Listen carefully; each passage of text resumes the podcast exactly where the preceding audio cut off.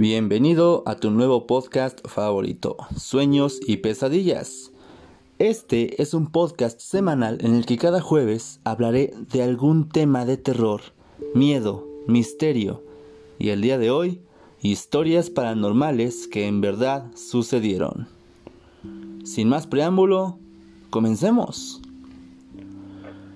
Buenos días, tardes o noches. El día de hoy vamos a hablar, como ya les conté, de historias paranormales que en serio sucedieron. Cosas que a mis amigos cercanos, que a personas que mandaron su historia al 56 16 76 89 50 le sucedieron en verdad. Si a ustedes les pasó, yo les creo.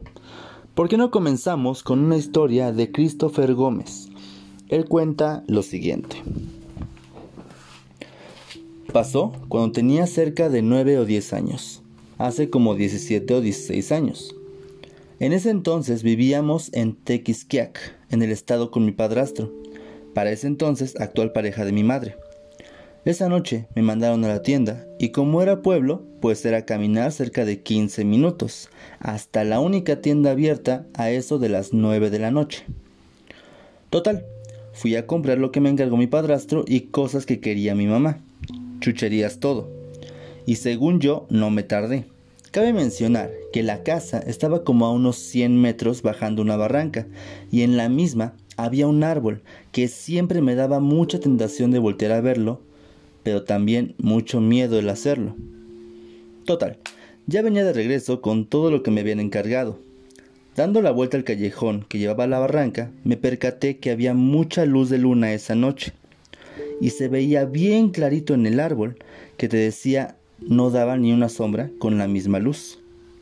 En eso, vi que mi padrastro venía subiendo vestido de shorts, una sudadera con capucha que tapaba la cara, y se veía triste. Yo deduje que se había pelado con mi madre o algo parecido. Nunca lo había visto así. En eso se acercó y me preguntó de dónde venía. Cosa que se me hizo bastante rara porque ya él me había mandado. Y yo le respondí que de la tienda. Preguntó qué me había pedido y con cara de what the fuck le respondí diciéndole todo lo que me encargó. Jamás me volteó a ver y ni a mí se me ocurrió buscarle la cara durante toda la charla. En eso me dice que me fuera a la casa y que cuidara mucho de mi madre. Yo me quedé pensando en qué había pasado y no dije nada. Seguí a la casa y bajé la barranca. Cuando llegué a la casa, mi mamá estaba súper preocupada. Me preguntó, ¿dónde estabas? Y yo, pues fui a la tienda. En eso, me dice que me había tardado tres horas. Y yo como de, ah, chinga, pues fui y no me tardé. Me dice tu papá, mi padrastro, que salió a buscarte desde hace dos horas y media más o menos. Me marcó a la casa diciendo que fue a la tienda y se regresó por todos los caminos que podría volver y nunca te vio. A lo que yo le dije, que según yo, lo que según yo había pasado hace como cinco minutos. Aún recuerdo su cara de susto. Se puso a llorar mientras me decía que mi padrastro no había salido así vestido a verme. Cuando llegó, Vi que en verdad no estaba vestido así. Le conté todo lo que pasó y que según yo no me había tardado y que juraba que yo lo había visto. Desde entonces siempre me da más miedo pasar por ese árbol y esa sensación de voltear a verlo. Porque me contó mi padrastro que hacía como 10 años alguien se había suicidado ahí y justo vestía esa ropa que yo le decía. Wow. Christopher, no sé qué te pasó. Creo que yo pienso mucho y a mí me gusta mucho pensar en que hay ciertos agujeros de gusano, ciertos universos que no vemos.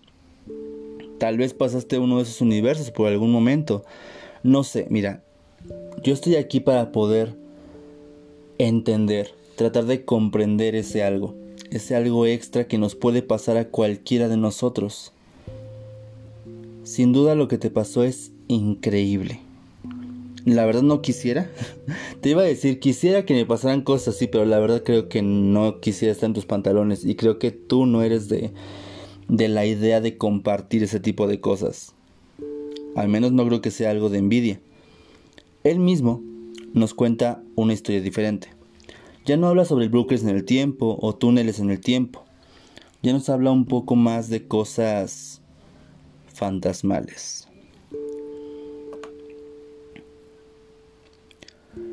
El día de hoy me mandó un mensaje y me dijo sobre una historia que le pasó como a sus 15 años. Y dice así. Todos en mi casa se habían ido a ver a mi tío en Jalapa, que estaba en el reclusorio, porque había pasado una revuelta y no sabía nada de él. Total, se les hizo fácil mandarnos a mi hermano, es seis años más chico que yo, y a mí a casa de mi tío del medio que vivía en sus suegros y su esposa. En ese entonces su hija de él era bebé y no tenía ni un año Muchas veces me decía mi tía que ahí espantaba una bruja, que por las noches oía cómo picaba en la lámina de la cocina que estaba al lado de su cuarto, que le tocaban la puerta del cuarto y que se escucha luego cómo movían todos los cajones, platos y aventaban cucharas en la cocina. Total, yo creía que me lo decía para espantarme y que no saliera de su cuarto, ya que tenía que pasar por la cocina si quería ir a cualquier lado. En una de las noches que nos quedamos ahí salió mi tío, salió con mi tío a comprar para que cenáramos los cuatro y me dejó cuidando a mi hermano y su hija. Nos dejó prendida una radio que tenía en su cuarto y yo estaba leyendo unos libros que había sacado en la biblioteca de la escuela. Pasó el rato y no llegaban. Yo me quedé pensando que había gente y por eso estaban tardando cuando de repente en la radio se escuchaba como si estuvieran cambiando de estación. Había mucha estática y se cruzaban las señales con otras estaciones. Yo lo adjudiqué a que pudo ser la señal de la misma que fallaba. Entre todo lo que recuerdo fue que cambiaba de estación en estación, pero jamás escuchaba bien nada. Total, me desespero y la apagué. Me volví a sentar con mi hermano en la cama mientras él jugaba con el cel de mi tío, cuando al poco rato se empezó a escuchar que alguien estaba en la cocina. Oía cómo acomodaban platos, jalaban los cajones y todo lo movían. Lo primero que me vino a la mente fue que era la mamá de mi tía acomodando los trastes, y pues no hice nada. Pero a poco a poco, todo empezó a oírse más fuerte, cómo azotaban todo, tiraban vasos y hasta platos. Ahí fue cuando a mi hermano y a mí nos dio mucho miedo. No salimos para nada del cuarto y nos pusimos a rezar que fue lo único que se nos ocurrió. No sé cómo me armé de valor y salí del cuarto, para ver que en ese momento hablaron de golpe a la puerta de la cocina, misma que como dije estaba al lado del cuarto de mi tía y debías pasar por ella para salir. Me abrazó la madre de mi tía que justamente estaba entrando y preguntó si estábamos bien. Me dijo que llevaba rato intentando abrir y que no podía, que afuera de la cocina se oía que mi hermano y yo estábamos gritando, llorando y diciéndole que nos sacara de ahí. Le dije que no habíamos gritado ni nada, que traté de mantener a mi hermano y la bebé tranquilos, que ni la bebé había llorado. Y pues del susto, la señora nos hizo dormir a todos en la sala. Cabe mencionar que todas las noches que nos quedamos ahí, toda la semana, de lunes a domingo, y eso pasó el lunes que llegamos, no podía dormir. Oía que me gritaban al oído justo cuando yo me estaba quedando ya dormido. Si salía al baño me tocaban la puerta del mismo. Oía que corría alguien en el patio y se oían risas de niños. Yo dormía en el sillón grande que estaba al lado de la ventana que daba al patio. Me tocaban la ventana golpeando con una llave y me decían que la abriera. Oía la voz de una mujer, pero no sabía quién era. Si volteaba la ventana veía una luz roja muy tenue que se hacía fuerte a veces. Neta, por toda la semana no pude dormir más que por ratos en las tardes. Si me quedaba dormido, sentía que alguien me despertaba y no me dejaba dormir. Lo que pueden ser para ti, Christopher, eh, luces rojas nada más que están en la ventana. Podían haber sido brujas. De hecho, cuentan las leyendas que las brujas actualmente no se manifiestan como seres materiales o seres humanos. Sé que muchas personas eh, creen y confían en la brujería Y de ahí viene que se hacen los amarres, que se hacen las limpias, yo lo sé. Y créeme, soy muy creyente de las energías, de las limpias, porque al fin y al cabo creo que todo se rige por estas mismas energías. Sin embargo, hay seres que quieren hacer daño, y éstas se forman con una esfera de luz.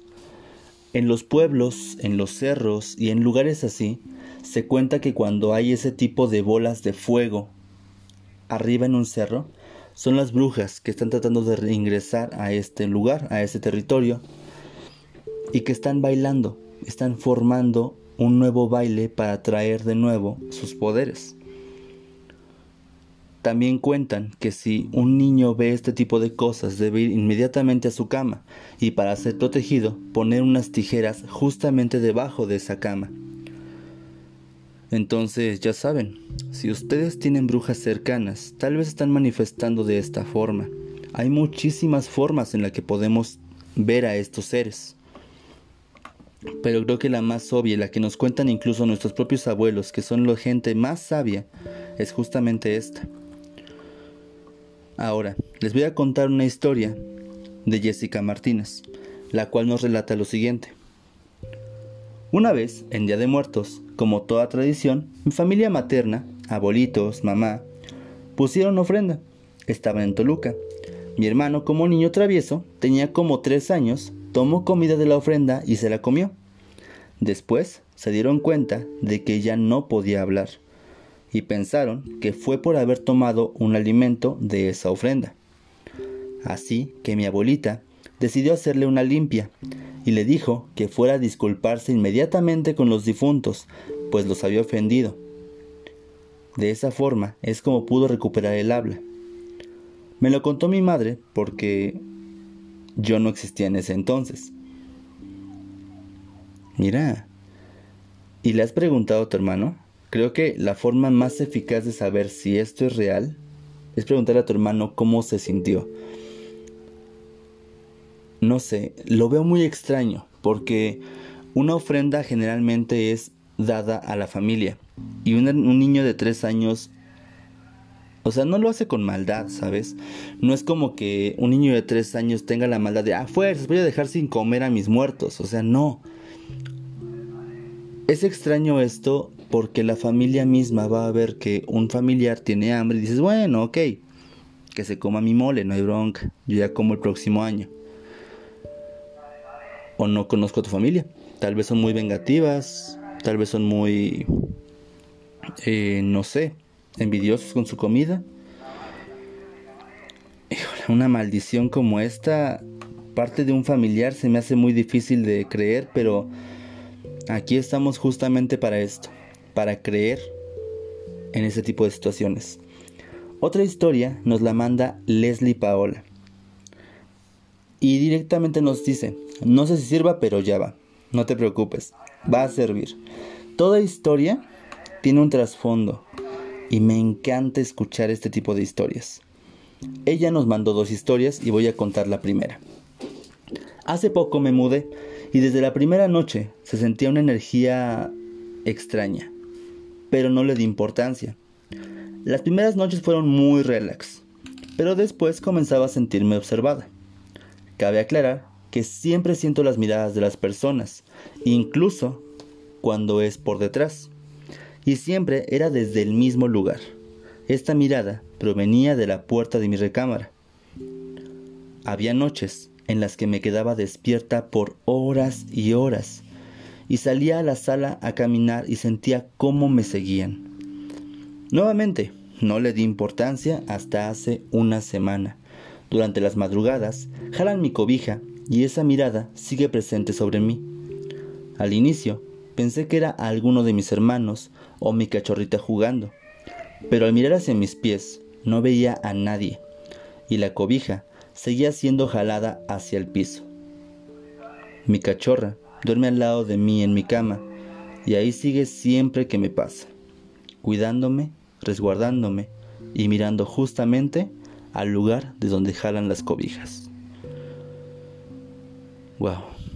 Pues para empezar, un aplauso enorme a esa cachorrita porque creo que justamente los animales son los más valientes. Muchas leyendas cuentan que los animales son nuestros guardianes, que están dedicados a protegernos de malas energías. Espero que estés muy bien, espero que no te pase nada, y si te puedo recomendar algo o si me dejas recomendarte algo, quema una varita de incienso. Puede ser rosa o verde.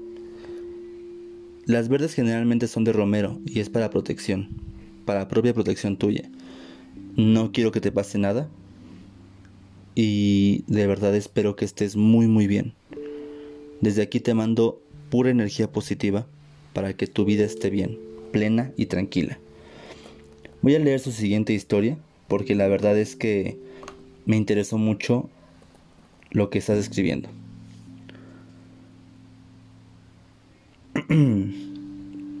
Antes de mudarme, me quedaba a dormir con mi hermano en la sala y veíamos películas. Era como nuestra pequeña pijamada. Uno de esos días me ganó el sueño. Mi hermano se durmió al poco tiempo también. Lo que les voy a contar me pasó mientras mi hermano estaba dormido. Estaba acostada boca abajo y me despertó una energía muy pesada. Tipo mi mamá enojada pero multiplicado por cien. Traté de incorporarme. En ese momento perdí la fuerza por completo y lentamente volví a acostarme. La vista se me nubló por completo. Solo podía sentir esa energía entrando a la sala. Cuando llegó hasta mí, solo sentí cómo me iba quitando la cobija de mi espalda y la sudadera que traía puesta la subía. Dejó mi espalda al descubierto y comenzó a... tocar. No sabía qué estaba haciendo esa cosa en mí, pero sabía que no era nada bueno o lindo. Mi sentido del tacto se esfumó en ese momento. Trataba de abrir los ojos lo más que podía y pude ver una figura gris. Su piel parecía de delfín, pero opaca. Hincada al lado mío, a la altura de mi espalda.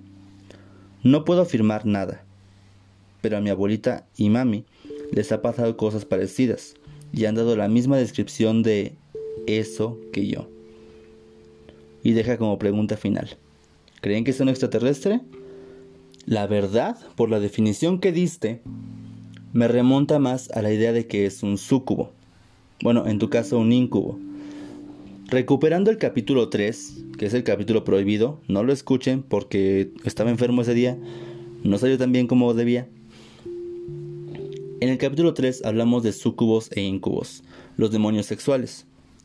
Ok, sé que sé la edad que tienes, sé que a lo mejor em, por tu misma edad están despertando tus hormonas o lo que sea. No quiero pensar en eso. Pero la idea es que un incubo viene justamente para provocar que esas energías eh, lujuriosas salgan de ti. Esa es la primera opción que yo creo que puede ser, por lo que tú me estás describiendo. La segunda opción es lo que tú dices, un extraterrestre, lo cual no creo porque em, no me malentiendas. Creo en los extraterrestres, de verdad Creo que existen los extraterrestres. Digo, no podemos estar solos en este universo tan grande y enorme. Estoy seguro que existen. Pero de ahí a que vengan solamente para rozar tu espalda se me hace muy difícil de creer. Entonces, de nuevo, cuídate un montón, porque por lo que me estás describiendo vienen eh, demonios extraños en tu vida. Y no quiero que nada malo te pase. Estudia un poquito sobre los incubos, te recomiendo esto. Sé que es lo que menos quieres escuchar ahorita que estamos en, épocas de Classroom, Microsoft Works y todas esas cosas. Estudia algo más, pero te lo recomiendo nada más para tu propia seguridad. La siguiente historia que vamos a contar viene por parte de un amigo muy querido. Este amigo se llama Hugo y él nos mandó varias historias. El día de hoy vamos a contar algunas. Y dice así. Siempre han sucedido cosas medio raras en mi casa, en especial en mi cuarto.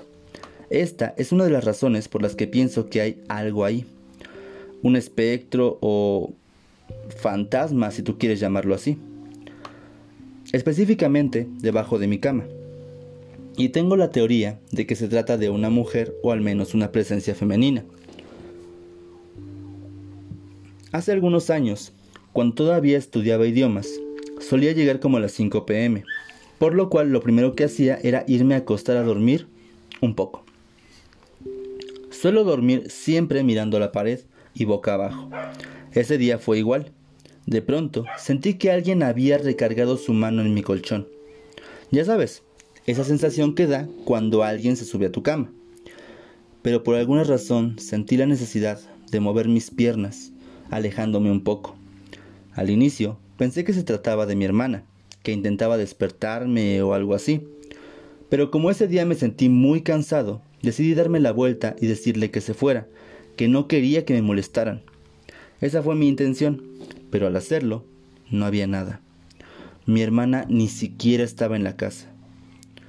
Incluso pude ver cómo el colchón volvió a su forma normal lentamente. Es decir, sin que nadie se estuviera recargando, acompañado de un olor a tierra mojada, como si, ya sabes, estuviera lloviendo. Todos podemos diferenciar cuando hablamos con un hombre o una mujer, y definitivamente esa sensación fue la de una mujer. Lo curioso es que cuando salí de mi cuarto, mi perro en ese entonces estaba ladrando y llorando, tratando de entrar. El día de hoy siguen pasando cosas como que me jalan las manos y los pies o se mueven cosas de la nada. Ha habido ocasiones en las que incluso mi mamá escucha ruidos de la silla o mis zapatos, pero sabe que yo no estoy en casa. Wow. Ok, siento que yo soy el que no va a poder dormir el día de hoy después de escuchar y leer tantas historias tan buenas. Buenas en el sentido de calidad. Yo sé que a lo mejor es algo que ustedes no desean tener en casa o que tal vez es algo que nunca hubieran querido que pasara. Pero para mí me llama mucho la atención cómo es que este mundo a veces se puede fusionar con el mundo sobrenatural y provocarnos este tipo de visiones o situaciones. Aquí nos va a contar una de incluso mucho tiempo más atrás. Yo no la viví exactamente, fue mi hermana y mi papá. Perdón, por cierto, es del mismo autor, de Hugo. Vamos a seguir ahora sí. En ese entonces era él, mi padre, quien la llevaba al kinder. Uno de tantos días, ellos estaban desayunando. Y entonces mi papá se dio cuenta. Perdón, eh, voy a repetirla. La verdad es que me perdí en la, en la redacción. Voy a comenzar de nuevo. Otra de incluso más atrás. Yo no la viví exactamente, fue mi hermana y mi papá. En ese entonces era él quien la llevaba al kinder. Uno de esos días, cuando estaban desayunando, mi papá cuenta que muy inocente ella le preguntó quién era el hombre que estaba en la cocina, que si eran amigos. Evidentemente no había nadie ahí. Justo en ese momento se fue la luz y asustado agarró sus cosas y la mochila de mi hermana y se fue con ella. Él nos contó y dijo que sintió mucho miedo. Mi papá era alguien de carácter fuerte y para que diga que se asustó, pues la verdad sí le creo. Ese mismo día puedo recordar que yo estaba solo en casa, luego de la secundaria, y me tocó en más de una ocasión que la licuadora se encendiera por sí misma. Le conté a mi mamá y me dijo que seguramente estaba descompuesta. Lo curioso es que al día siguiente la tiraron y compraron una nueva, cuando mi papá sabe arreglar esas cosas bastante bien. Ok. Me acordé de una cosa. Hace mucho tiempo un maestro nos contó algo que nos llamó mucho la atención. Me acuerdo que yo estaba en la escuela normal superior. Así es, soy maestro. Y él nos contó una historia de cuando le quiso llevar un regalo a su sobrina. Nieta, no me acuerdo. Una chica, una niña, ¿ok? Estamos hablando de hace muchísimo tiempo cuando habían todavía cosas de pilas chinas que se vendían muchísimo en los tianguis, bazares y demás. Él compró una especie de payasito que caminaba solito, que decía algunas palabritas, decía algo como chistecitos chiquitos o bromitas, ya saben, cosas normales que hacía un payaso en ese momento. sonaba musiquita de circo, X. El punto es que este señor compra el juguete y lo lleva a casa de su sobrina. Esta niñita no estaba en casa todavía, de hecho no había nadie, nada más estaba él, así que decidió dejarle una sorpresa. Deja el juguete sin la envoltura ya y la pone en el sillón. En ese momento, él va saliendo del cuarto, sale incluso de la casa y se le olvidan las llaves. Él regresa al cuarto, toma sus llaves y cuando va saliendo del cuarto de nuevo, el muñeco se enciende solo. Y para acabarla de chingar todavía más, y perdón por la palabra, iba a decir fregar, pero en serio, esto sí da un montón de miedo. El muñeco le dice, adiós, hasta luego, cuídate mucho. Agarró el muñeco y lo tiró a la basura inmediatamente. Uno, no iba a permitir que su nieta, su sobrina o la niña que haya sido, que ese, ese espectro, esa cosa se quedara ahí. Número dos, creo que ninguno de nosotros se quedaría con un juguete así. ¿O ustedes sí lo harían? También me acuerdo de una pequeña cosa.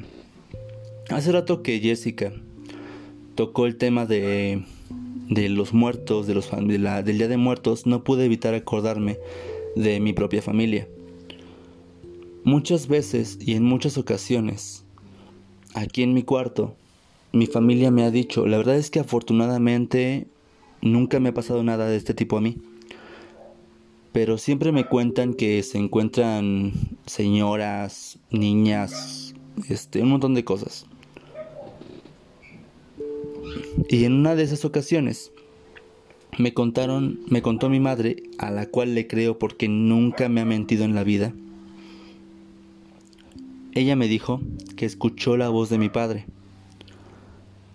Se asomó por la ventana y vio a lo lejos, vivimos en una cerrada, como una mujer vestida de blanco avanzaba por la calle. La única bronca es que entre la calle y nuestra calle, entre la avenida principal y nuestra calle, hay un zaguán, el cual la mujer atravesó como si nada. Llegó a nuestra casa y se detuvo como unos segundos, no, no se atrevió a contarlos, la verdad, no sé exactamente cuántos habrá detenido ahí. Y siguió avanzando por otro camino. Y mientras se iba, mi madre escuchaba el nombre de mi padre. Claramente me asusté y me asusté mucho porque la voz lo que decía era Carlos, Carlos. Y para los que no lo sepan, yo me llamo Carlos también. Entonces no sabemos si esa señora, señorita o espectro, lo que sea, venía por mi padre, venía por mí o venía por otro Carlos que estuviera por ahí. La bronca es que nadie más se asomó, por lo tanto nadie más escuchó. Así que estamos seguros que venía por alguien de esta familia. Em, como les dije, a mí nunca me ha pasado nada de ese tipo.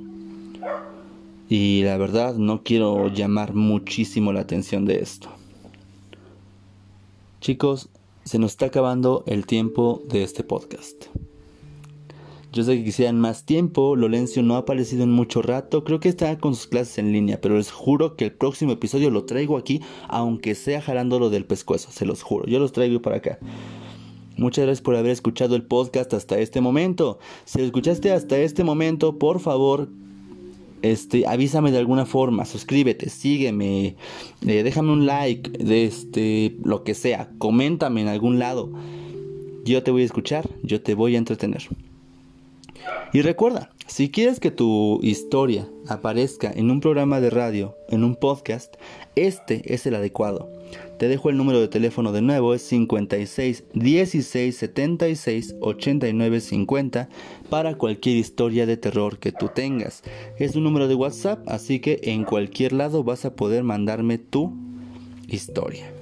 Muchas gracias por haber escuchado este podcast tan hermoso y te tengo una pequeña sorpresa. El día de mañana, 30 de octubre, tenemos dos sorpresas para ustedes. La primera, vamos a lanzar una competencia de el mejor disfraz. El ganador se va a llevar un pase para ver, para escuchar, para ver el episodio de Leyendas Legendarias en vivo completamente. Este, esto va a salir completamente de mi bolsillo, pero quiero celebrar con ustedes que llevamos 5 episodios ininterrumpidos, uno por semana. Muchas gracias a ustedes, porque la verdad es que no nos está yendo nada mal para hacer un podcast que no está patrocinado por nadie. También si quieres patrocinarnos, con mucho gusto, tú nada más mandanos un mensajito, igual a ese mismo número 56 16 76 89 50. La segunda noticia es que mañana vamos a sacar un episodio extra. No es parte del canon. Nada más un episodio comentando películas de terror que nos gusten un montón. El día de mañana espero contar con un invitado sorpresa que tengo para ustedes reemplazando el del día de hoy que iba a estar con nosotros. Ahora sí, señoras y señores, buenos días, buenas tardes, buenas noches, que tengan lindos sueños y hermosas pesadillas.